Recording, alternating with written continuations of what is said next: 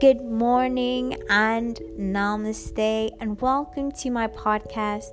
You are listening to Hash Time, where words are things.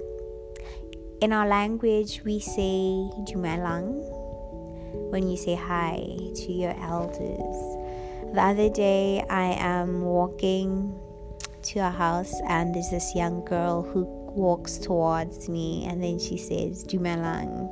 It all like in the time that we're living in, it's really a, not as common for you to find young younger people greeting each other because it's just not a thing, you know. But back then it was actually easy because people knew each other and then now they're just strangers living together.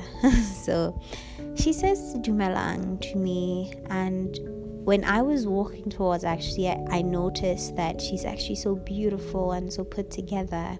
And when she greets me, I'm like, oh wow, that's a plus. That she actually she's actually the full package because she's kind. So I shared a post on how on the lost art of kindness, how somehow it's okay to be rude, you know? You write it off as because we're living in a time in a different time. And I had a conversation with um, this other lady who got attacked, and she told me how everyone was just passing by her, no one was stopping to help her. And she was saying if she put herself in those people's shoes, she wouldn't have stopped either because we live in a different time. You stop, and then what if those guys attack you and stab you?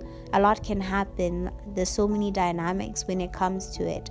But when you bring it back home in your office, at home, just being kind to people in your circle, it should come as second nature, and we should not lose this as people because I think Ibile, for me, my cousins would take my cousins would say to me. I remember when I was in Donota, that's where I used to live last year.